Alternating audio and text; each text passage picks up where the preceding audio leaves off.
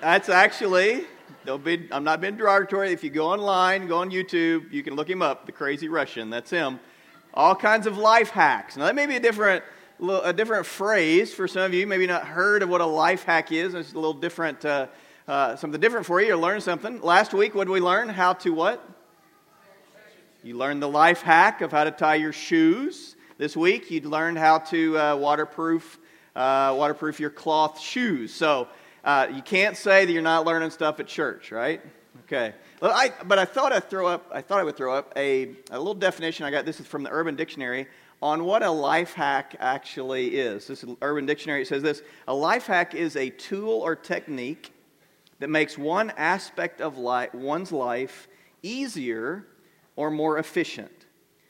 We've been looking at the book of Proverbs because the book of Proverbs basically is a book of life hacks.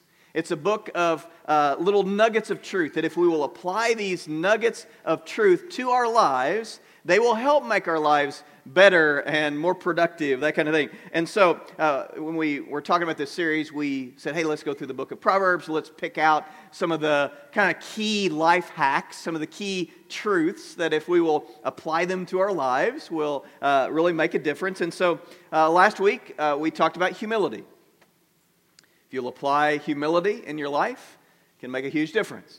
Uh, this week, we want to apply the life hack of reproof uh, into our lives. And so uh, we're going to look at several passages of Scripture in the book of Proverbs. So if you have your Bible or you have your smartphone electronic device, device I encourage you to turn to uh, the 15th chapter of the book of Proverbs. There's probably 14 or 15 different places where reproof is talked about in the book of Proverbs, and we'll kind of refer to some of them, but we want to focus on a two verse section and I'm going to hang on. We'll, I'll explain what reproof is. So that's kind of a new uh, or a word we don't use a whole lot. But look at this passage of scripture in Proverbs chapter 15, verse 31 and 32. We'll use this as kind of a jumping off point of text for us today. It says this The ear that listens to life giving reproof will dwell among the wise.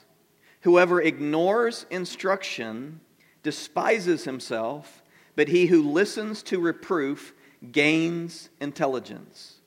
Now, again, reproof is not something that we necessarily use a whole lot in our culture, and so let me one of the things i do if i if there's a if there's a word in scripture that i'm trying to try to trying to understand a little better i go to other translations and see how did the because obviously the bible's not written in english originally now the old testament is uh, primarily written in hebrew and so how did the translators who translated the different versions how did they translate this particular word so these translators used reproof. How did others? How did they translate it? Other versions you might have use the word correction or admonition or constructive criticism. And so, reproof is when someone comes in your life, someone has a conversation with you and gives you a word of correction, gives you a word of admonition, gives you some constructive criticism. I've, uh, if you've been around here for some time, you've maybe heard me tell the story of uh, when I was right out of college, I was at a, at a church in central Illinois. Uh, and so I remember the day that the lead pastor called me into his office. And that wasn't kind of a uh, especially odd thing. It was just he and I on staff. And so I would occasionally go in and he would, uh, you know, tell me things. We'd talk about whatever was going on. But this particular day, he told me, Now, David, I want you to bring a pad of paper, something to write with. And when you come in, shut the door behind you. There was no one else in the church. I mean, it was just the two of us. I mean, shut the door behind you was code for we're going to the woodshed. Okay? And so, for the next however long that was, he had a conversation of reproof with me. Now, reproof is not something that any of us enjoy, it's not something we look forward to, but it has the power, if we will let it, have a tremendous, uh, it can bring tremendous blessing into our life. If we can learn to approach it both in the giving of it and the receiving of it in a way that's biblical and healthy, it can be something that can bring life and blessing into our lives. So let's go back and look at that, look at the text again in chapter 15. As we look at that text, what's it telling us about reproof? And we'll start with the good stuff. What are the blessings of reproof? What does it say? If you go back, notice in verse 31, the, the thing about the blessings of reproof, it says, life, how's it described? Life giving reproof. Reproof that brings life. Words of correction that bring life. Words of admonition. Words of constructive criticism that have the power to bring life. They may not feel like it in the moment when someone's having the conversation with us. It may not feel like it's life giving, but it has the power to bring life. What does verse 31 say? What are the blessings of the reproof as described in the text? In verse 31, it says that they will what? That they will dwell in the uh, dwell among the wise. We've talked about the difference between hearing and listening.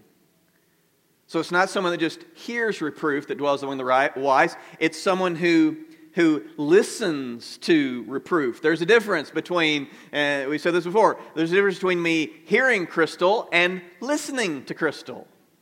There's a difference from when I, when I allow what's being said to impact me, when I process it, when I apply what I'm, what I'm hearing, then I can listen to someone.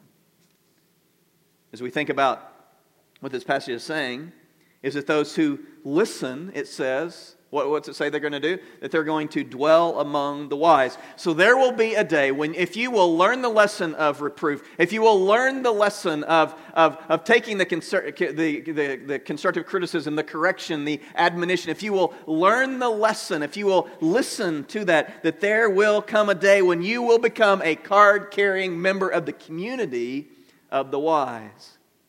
They will dwell among the wise. If we're open to listening. What he, what he also say? What he also say is another blessing. He says that they will gain intelligence. How many of you are sitting next to someone that needs to gain some intelligence? That you think it would be helpful if they gain some intelligence? All right. so if you will gain intelligence, you will gain, and some of your translations say you will gain understanding. And we need more of that. We need more intelligence. We need more understanding. We need that in our lives. Proverbs chapter 9, verse 9 says, Give instruction to a wise man, and he will be wiser still. Teach a righteous man, and he will increase in learning.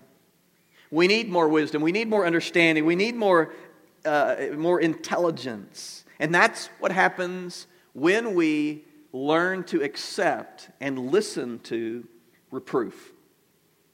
Proverbs chapter 12, verse 1. I, I don't want to just give just the one side, but here's the other side of it. He really puts the, uh, as, as we think about he really puts it very clearly here. What's he say? Whoever loves discipline loves knowledge, but he who hates reproof, say it with me, is stupid. We told our kids not to use that word. We're using it in church. He who hates reproof is stupid. That's putting the cookies on the bottom shelf.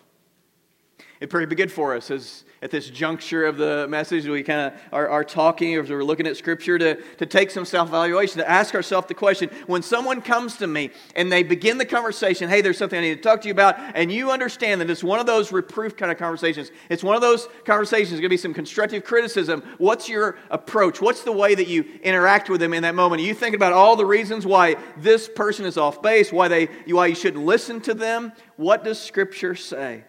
The person who hates reproof, the person who puts it off, the person who, who, who, uh, who, doesn't want that, that doesn't want to listen, is. Do you hate reproof? Do you not, do you not accept it? Are you not open to it?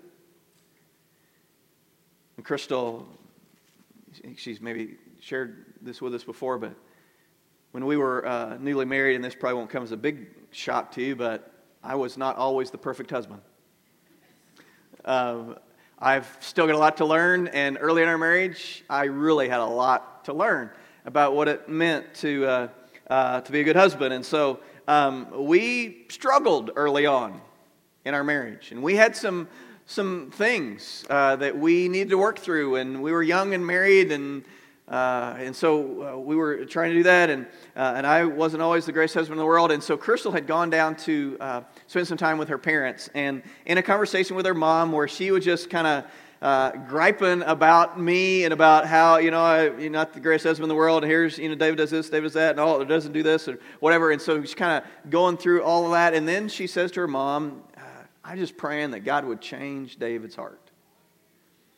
And her mother stepped into the mode of reproof and said to Crystal, Crystal, maybe you need to stop praying that God would change David and pray that God changes you. And that for, for Crystal, in that moment, she didn't need just her mom to be the person that just agreed with her and said, Yeah, I can't believe you even married the guy to begin with. That was, that was uh, maybe it was true, but it was not necessarily what she needed. What she needed in that moment was someone to take the posture of reproving her, of correcting her, of, of, of speaking truth into her, giving her a little constructive criticism, because in that moment, just like the proverb says, it was life giving reproof. It brought life into our marriage. It was a foundation from which we were able to, to, to have some wonderful uh, building and, and, change in our marriage. And so let's go get, again, go back to the text. And, and, and as we think about what are the sources of reproof, and in this particular uh, text, it doesn't necessarily kind of outline where the reproof is coming from. It's more focused on the receiver of the reproof and, and, and you know, how we should kind of accept it or whatever. And so, but there's other passages. I said we've got some other passages in Proverbs that talk about reproof, and some of those other passages, we can get a sense of the kinds of, of, of sources of, uh, of reproof. Proverbs chapter 3, verse 11 is one of those. He says, My son, do not despise the Lord's discipline or be weary of his reproof. So, the, the thing about the sources of reproof, uh, what does he say? Don't despise the Lord's discipline or his reproof. And so, reproof can come from God. It's a source of reproof.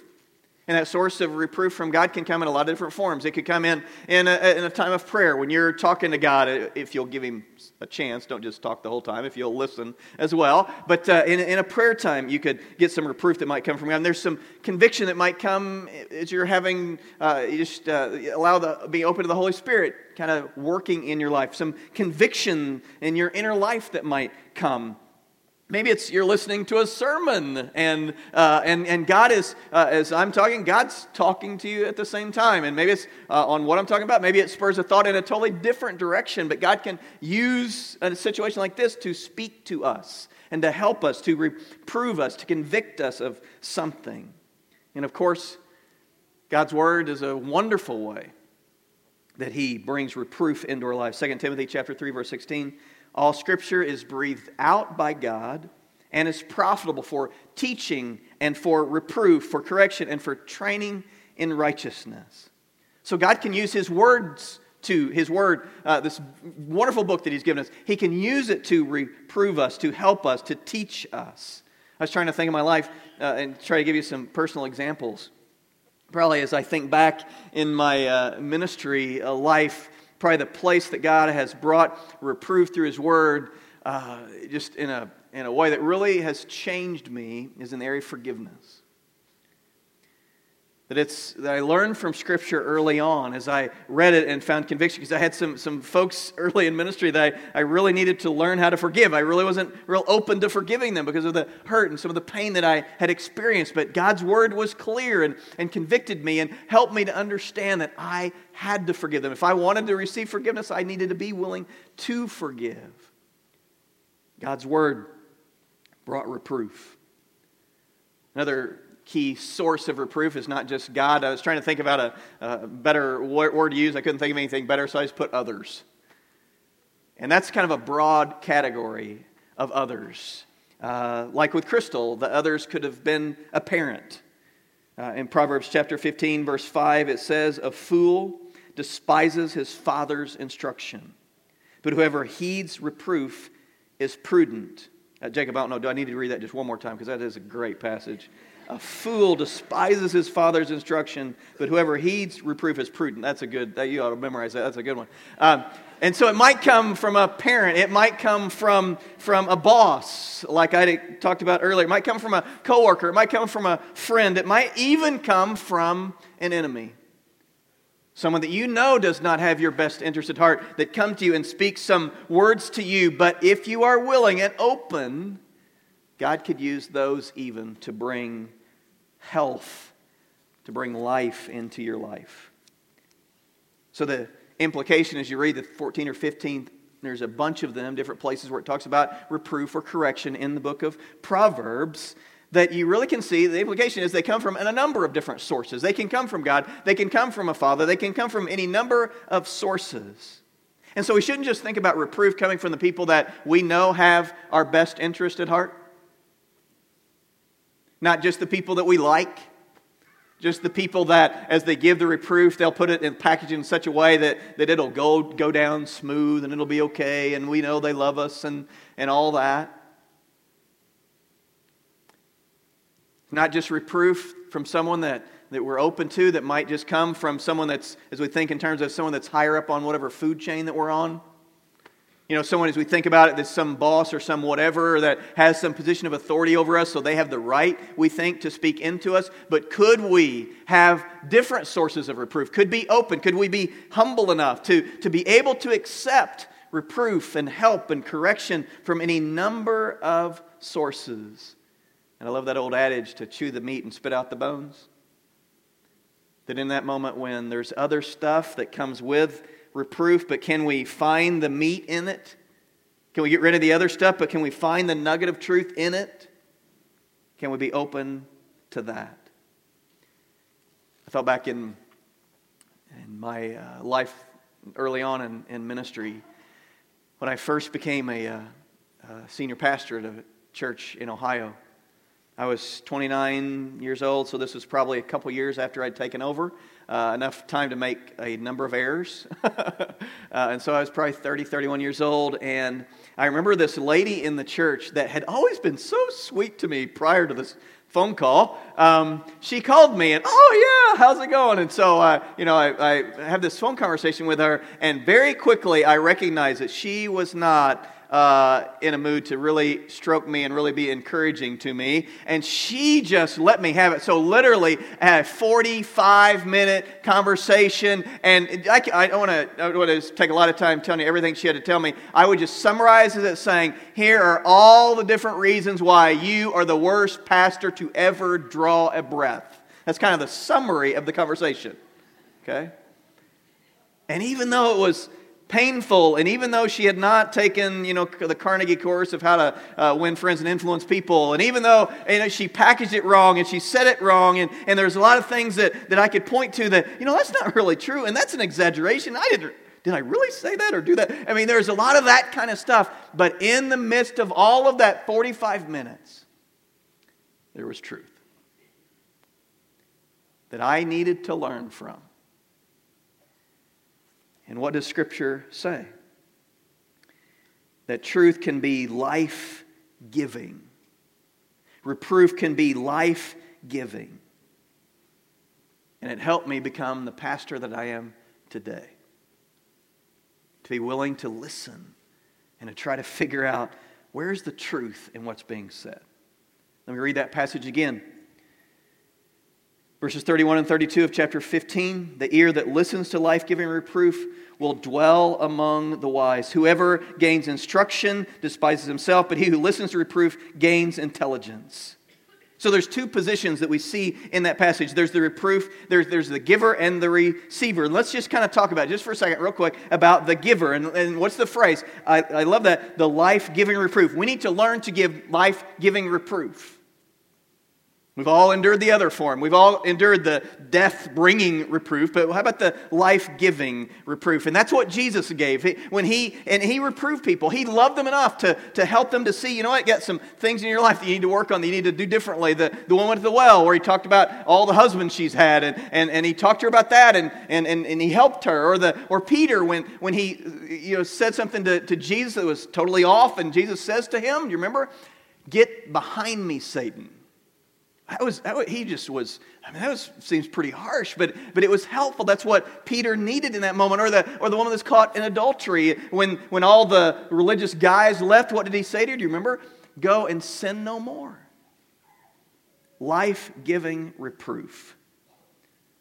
First thing I would say as we think about the process then of reproof would be to check our motivation, to, to reprove like Jesus. And he always had a motivation of love. And there can be a lot of different motivations besides love when we reprove someone. Because it's kind of fun, isn't it, to kind of reprove, to, to talk to somebody about what they need to change or what they've done wrong. Or I mean, it can it kind of can be a fun thing. There must be some endorphin that's released when you reprove someone, when you have one of those conversations, because you know, it makes you feel powerful. And, and some of us are better at it than others, and some totally never want to have that conversation. Others really maybe enjoy it a little too much. Uh, but what's the motivation? What's our attitude? Is our motivation to make ourselves feel better, to make ourselves feel superior, to make someone else look dumb? Or is our motivation to make that person a better person, a wiser person, to love them enough to have a difficult conversation with them? It's a choice that we make. And remember the phrase life giving reproof. And there will be times when we love people, and if we love people, we will have the conversation with them. And in the process of reproof, the second thing, we need to check our motivation, but also we need to make sure that we do the right thing the right way. Because there is a wrong way to do the right thing. And so, what's the right way? How do we reprove? What, what's the motivation? But, what, but how should we do it? There's a couple thoughts. We should think about the when. Reproof is best done in private. It's not something you should do with a big group of people shouldn't belittle someone. You shouldn't make someone look bad in front of other people. And so, where you do it is important. It matters. Matthew 18 gives a great outline. If you have something against someone, you, have, you need to have a conversation with someone, go to that person one on one. If that doesn't work, if they're not open, maybe you need to take a brother or sister in Christ with you and have a, have a conversation. And so Matthew 18 is a great, has some great principles for us there. But, but where matters, when matters. And we've talked about this before in relationships, but you don't, you don't have a difficult conversation when everyone's tired. You don't do it when, when emotions are high, because when your emotions are high, your ability to reason is very low. When matters and who matters as you prayerfully consider reproof. And, and you know is, is, this god leading me? Is this is a recognition that this person needs someone needs to have a conversation with them are you the right person to have the conversation? And to prayerfully consider that and let yourself to be led by the holy spirit. But if you are the right person if there's a confirmation yeah you are the one. Then don't avoid it just by thinking well maybe there's someone else that's going to deliver it. If God is prompting you, you need to love people enough to have the difficult conversation of reproof. And then let's conclude real quick with the posture of reproof. Again, the ear that listens to life giving reproof will dwell among the wise. Whoever ignores instruction despises himself, but he who listens to reproof gains intelligence. And so in that passage we have again there's a there's a right there's a there's there's there's the right way to take it and the wrong way. The the ear that listens I mean, that's the, it talked about in the positive to the life giving reproof. And then the, whoever ignores destruction despises himself. So, as we think about that, what is the posture that we need as we are accepting the reproof or as we are being given the reproof? The first thing that I would say is we need to have an open heart. Proverbs chapter 5 verse 12 says, "And you say how I hated discipline and my heart despised reproof." We can't hate reproof. We can't despise reproof. We need to have an open heart. And by an open heart, we just think about it in the terms of, you know, I'm open to change. I'm open to grow. I'm open to, to, to learn. I haven't arrived. I understand that I'm on, a, I'm on a journey and I'm not at the destination, that I've still got things to learn and I can grow and I need to have an open heart. I can't despise reproof. I can't hate it. Not only do I need to have an open heart to the change that God wants to bring in my life, I also need to have some, have open eyes to have my eyes open to reproof situations, my eyes open to potential blind spots that I might have in my life? Am I emotionally healthy enough that when someone has a conversation with me that, that, I, that I'm, that I'm able to open my eyes? Or in the conversation, when someone begins to reprove me or correct me or whatever, that my, my whole posture is my eyes are closed and I'm blinded and I, don't want to hear it and I don't want to see it. My entire uh, the mental gymnastics are all around why this person's wrong and why they have no authority in my life and why they, if, if they're talking to me and look at all the things going on in their life, it makes it absolutely impossible for us to see the blind spots because we're making excuses the entire time. So when reproof comes, the posture needs to be with my eyes open so that I can attempt to see what someone else is seeing in me. Proverbs 26, verse 12. Do you see a man who is wise in his own eyes? there is more hope for a fool than for him. The person who's wise in his own eyes, the person who thinks that they know everything, the person who thinks that they, that they are wise, that there's nothing that anyone else has to, to share with me because I know it all. There is more hope for a fool than that person whose eyes are blind, are closed. And then finally, the posture of reproof is having an open mind. We need to have an open mind even in those moments that, that the person who's coming with the reproof, like that, that lady that, that came and was talking to me on the phone, the phone conversation, so the reproof that, that, that even in the midst of that she's it's packaged wrong and she's saying it wrong and she's saying it in a painful hurtful way. Can i have an open mind to see through all that to be open to what is being said can I have an open mind when someone comes that really I know doesn't have my best interest at heart? Can I have an open mind when, with someone that I have a history with? Can I have an open mind with someone that clearly has an agenda as they're talking to me? Can I hope, have an open mind with someone that is on a different level than me? That, that maybe this person, uh, and by that I mean maybe they're at a different level in the organization and maybe they're not my boss, so who are you to talk to me? Kind of an attitude. Can I have an open mind when someone of a different age comes to me, or a person that's different on a different level socially or intellectually, or on and on and on? And it ties back to what we talked about last week. Can I be humble enough to allow God to use situations in my life to bring reproof that corrects me, that helps me, that grows me? Reproof is a fork in the road where we make the choice do we, will I cringe at the correction like a curse? Too proud to open my eyes, too proud to open my heart? Or will I embrace the reproof, the rebuke as a blessing? As our worship team comes back up, I just want to encourage you to think about that. One of the great themes of Proverbs is that those who embrace rebuke are wise and walk on the path of life. Proverbs chapter 25, verse 12 says, that, like a gold ring or an ornament of gold, is a wise reprover to a listening ear. Or the psalmist who writes in Psalm 141 Let a righteous man strike me, it is kindness. Let him rebuke me, it is oil for my head. Let my head not refuse it. So today, what's God saying? Most important place that we could accept reproof is in our lives spiritually. To acknowledge that that on our own that we are sinners that we that we need christ in our lives. Am i am i willing to accept that reproof that you know on your own you have some issues that you need christ and you need his forgiveness? Are you open to that basic reproof? Are you open to the reproof that god wants to bring into your life through other people through spouses through husbands and wives and moms and dads and children and whoever Heavenly Father, God, as we conclude our time today, I pray, Father, you'd help us to be willing to open our minds and our hearts to reproof that as we take it makes us wise and helps us and puts us on the path of life.